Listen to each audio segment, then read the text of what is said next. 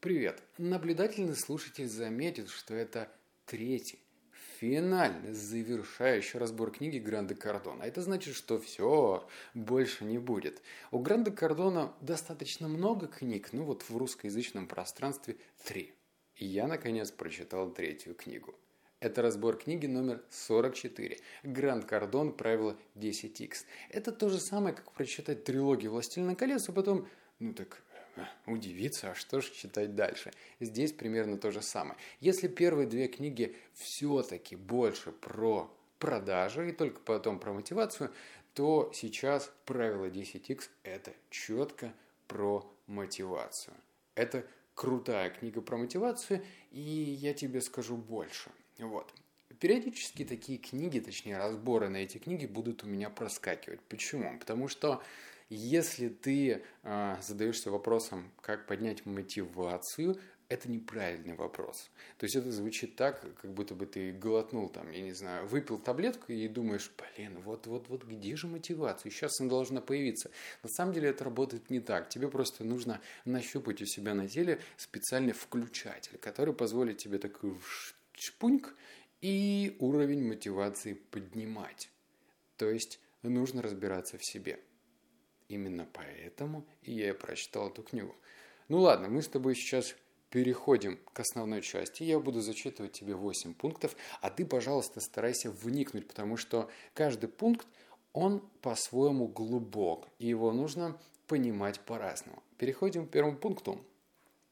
Выбирая между заниженными или повышенными целями, выбирайте второе. Люди меньше страдают, когда пытаются достичь более сложного – это классная вещь. Но не будем забывать, что некоторые люди путают сложное с невозможным. Ну, то есть, если прямо сейчас ты ставишь цель полететь на Марс, то, ну, честно говоря, это такая хреновая затея и весьма невозможная для некоторых людей. Ну, прям через год. Правильно? Но сложные задачи обязательно нужно ставить, потому что если мы делаем что-то пустяковое, что-то простое, что не требует ну, каких-то умственных и физических усилий, то мы как человек, как ресурс просто иссякаем. А, здесь, кстати, очень такая классная перелинковка идет с книгой про поток. То есть там как раз-таки тоже, вот обязательно послушай, у меня есть разбор на эту книгу. В потоке, если вообще обобщить эту книгу, говорится про то, что ты должен каждый день потихоньку, помаленьку, но ставить себе задачи чуть сложнее, для того, чтобы ты не переставал развиваться. Ну, естественно, это нужно заниматься только любимыми вещами. Поэтому, вот смотри, у тебя должен быть планировщик, как у меня. Ставь, пожалуйста, задачи сложнее. И пусть они тебя пугают. Это, кстати, нормальная реакция организма. Если тебя что-то пугает, знай, ты делаешь что-то правильно. А если пугает до такой степени, что ты в это не веришь, значит, это невозможная задача. Сделай что-то полегче. Понятно, да? Второй пункт. Можно достичь любой цели, если атаковать верными действиями в нужном количестве и быть настойчивым. Черт возьми. Формула. То есть ты понимаешь сейчас? Смотри. Я подобные формулы вытягиваю почти из любой книги про успех, про мотивацию и так далее, но здесь трактуется на следующими компонентами. Давай еще раз остановимся. Атаковать верными действиями ну вот, например, у тебя стоит задача, там, я не знаю, а, сделать 100 продаж. Что значит верные действия? Это значит, тебе нужно продавать своей целевой аудитории. Не просто думать о продажах, а тебе нужно прям звонить, выходить с ними на связь, э, требовать, чтобы они с тобой встречались и так далее. Это и есть верные действия. То есть, а, допустим, слушать музыку и откладывать все на завтра – это неверные действия, как ты понимаешь. Дальше идет в нужном количестве – Здесь, опять же, если у нас книга называется «Правило 10x», ты себе поставил цель и задачу а, на сегодня сделать 10 контактов, будь добр, умножка на 100. И даже если ну, ты понимаешь, что ты не сделаешь 100 контактов, и для тебя это невозможно, то ты все-таки будешь ближе к невозможному, чем к минимальной планке. Так что второй ключевой ингредиент – это количество. И быть настойчивым.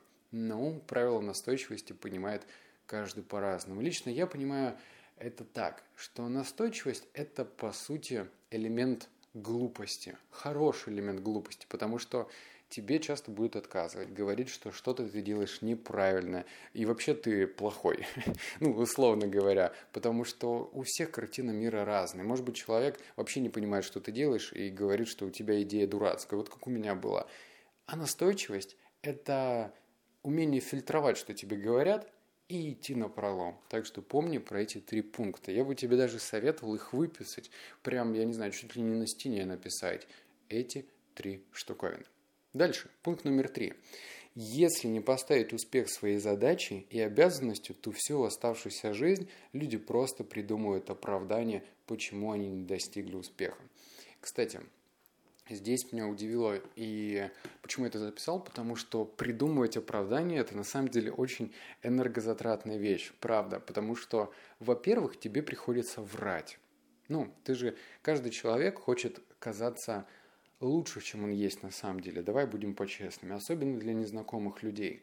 Ну, очень сложно, допустим, вот представь, ты на вечеринке, коктейльная вечеринка, все тусуются, знакомятся, и э, как в фильме всегда, всегда говорить правду, не всегда говорить да, про правду, то тебе нужно сказать людям, например, там, я сделал всего одну попытку, а, запуска бизнеса, а потом я обосрался. Ты так не скажешь. Ты придумаешь массу оправданий. Например, скажешь, что ну, в тот момент экономика была не готова.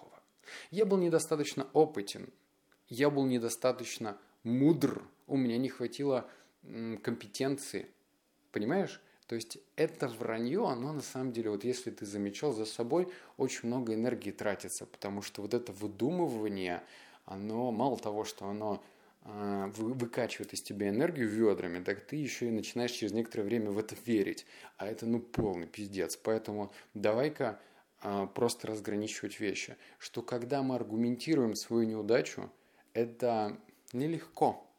Наш мозг должен как-то креативить разные варианты. Вот, например, в детстве я всегда считал, что я троечник, потому что у меня учителя плохие или потому что учебник плохой, или что-то еще. То есть перекладывание этой вины и такие виртуозно составленные вариации того, почему у тебя не получилось, это хрень собачья. Так что помни про это. Четвертое. Некоторые люди считают, что успех конечен, но успех – это же не лотерея с ограниченным тиражом. Прикольно, да? Вообще, э, я вот не могу сказать, что я там воспитывался в СССР, я так застал немножко, я 92 -го года, но я помню там воспитание бабушки и дедушки, когда э, они, будучи хорошими людьми, просто учили тому, как их учили. То есть они не могли там использовать какую-то новую модель воспитания. И все время отношение к богатым, а я не в Москве, рос, а в Барнауле, там все-таки богатых еще меньше, ну, не знаю, в раз сто, наверное, или тысячу, чем в Москве то на богатых людей как-то криво, косо смотрели. Тыкали пальцем, и вообще это люди считались, ну не то что второго сорта, они были, ну прям чуть ли не врагами народа. И ты знаешь, что это воспринималось действительно всегда им повезло. Ну, вот ключевое, им повезло. Ты же, наверное, тоже слышал историю, что кому-то повезло в приватизации там завода. Почему у нас там, открыв э, список Forbes, то мы видим очень много людей, которые там э, газ, нефть, заводы, производство, уголь. Ну, в общем, вот, вот это все. Конечно, конечно, проще всего сказать, что вот они такие нехорошие, казнократы, вот у них получилось наворовать. И ключевое слово, что ты не сделал? Ну, понятно, я там, я еще ползал под столом, но если бы вот посмотреть на это с другой точки зрения, если бы у тебя была такая возможность быть более пробивным, оказаться в нужное время в нужном месте, через нужных людей, я думаю, чтобы ты тоже не отказался от этого, ну, объективно. То есть история не терпит сослагательных наклонений, но все-таки, если вдуматься, слово «повезло» не совсем уместно, поэтому не относись к успеху как к лотерее. Здесь нет ограниченного тиража выигрышных билетов, и чтобы вытянуть выигрышный билет, нужно просто больше прикладывать усилий. Да, запиши это где-нибудь. Пятое. Как стать легкой добычей для мошенников?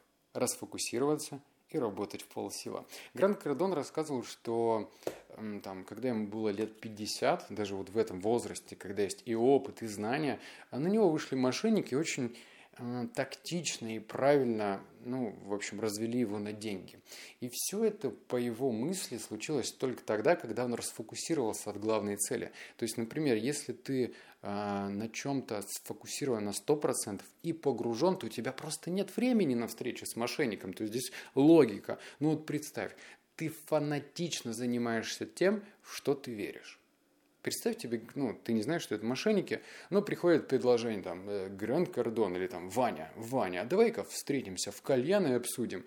Если у тебя есть время, то, конечно же, ну, ты работаешь полсила, ты с ним встретишься, если тебе хорошо дунуть в уши, то ты в это поверишь, но если ты занимаешься любимым делом, то дуновение в ушки не пройдет, Э, сам факт встречи будет невозможен.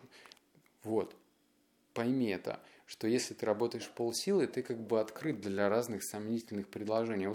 Конечно же, есть и хорошие предложения, но также, ха, помимо хороших предложений, есть и говенные предложения, которым, как мы выяснили, ты тоже открыт. Не работай в полсилы. Дальше. Шестое. Не тыркайся и всегда подбрасывай поленья в костер.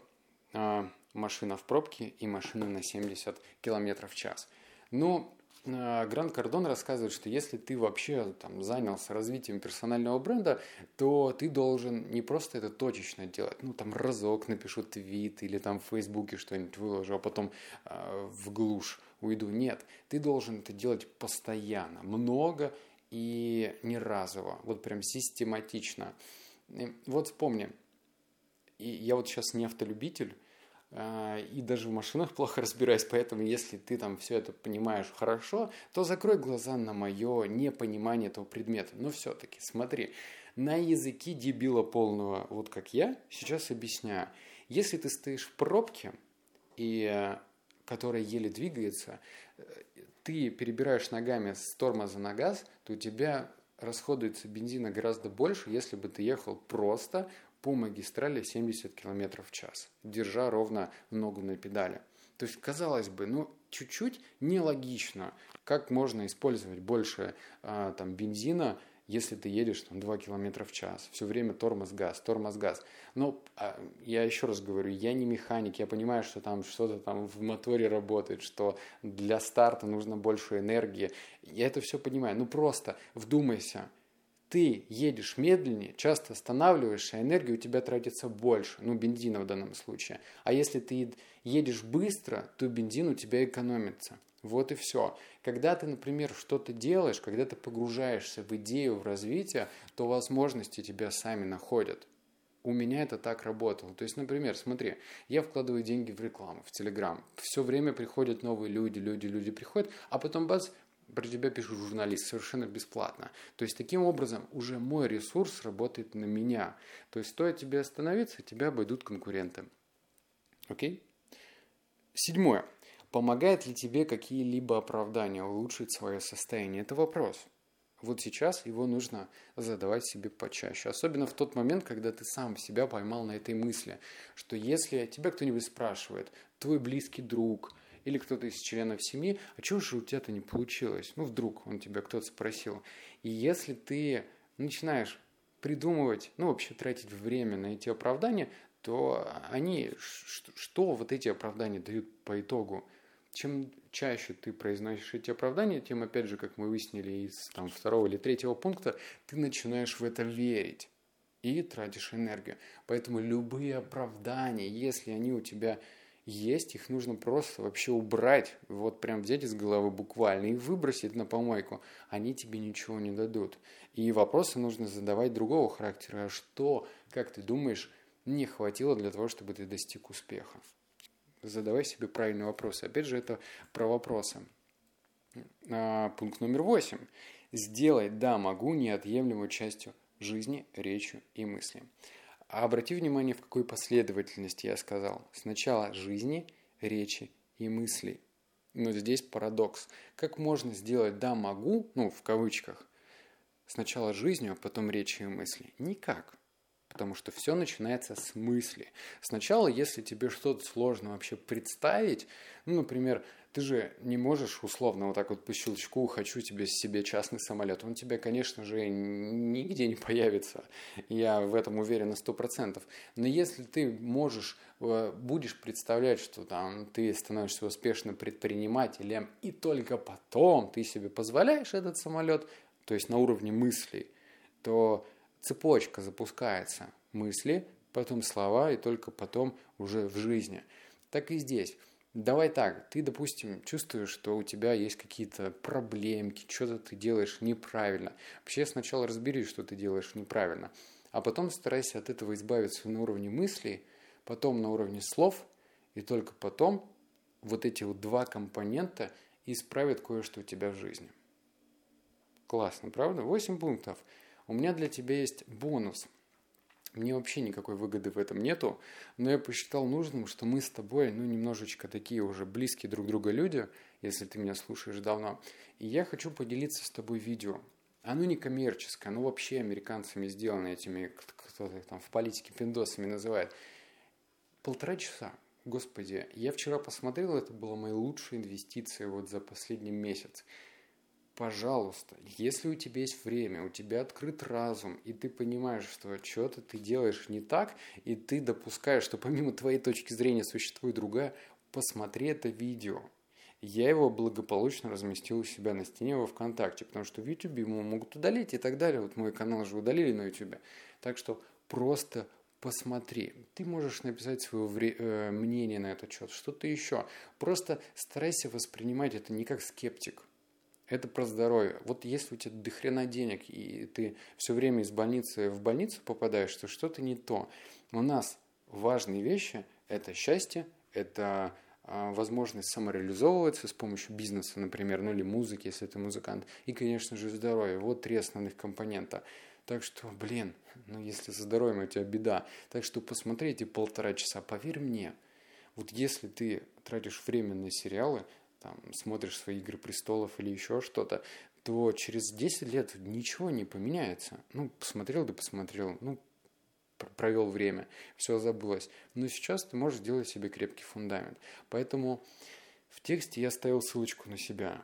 Посмотри. Я, опять же, повторюсь, выгоды никакой из этого не получу. Хочу просто с тобой поделиться. И, возможно, если ты станешь лучше в этом плане, ну, я сделал что-то по модели 10X. Я мог рассказать своим близким друзьям, я мог рассказать своим родственникам, но, как говорит Гран Кардон, делай все на 10X. У меня огромная аудитория, и я рассчитываю, что у меня очень думающие люди. Ссылочку я оставил. Все, обнял, поцеловал, заплакал.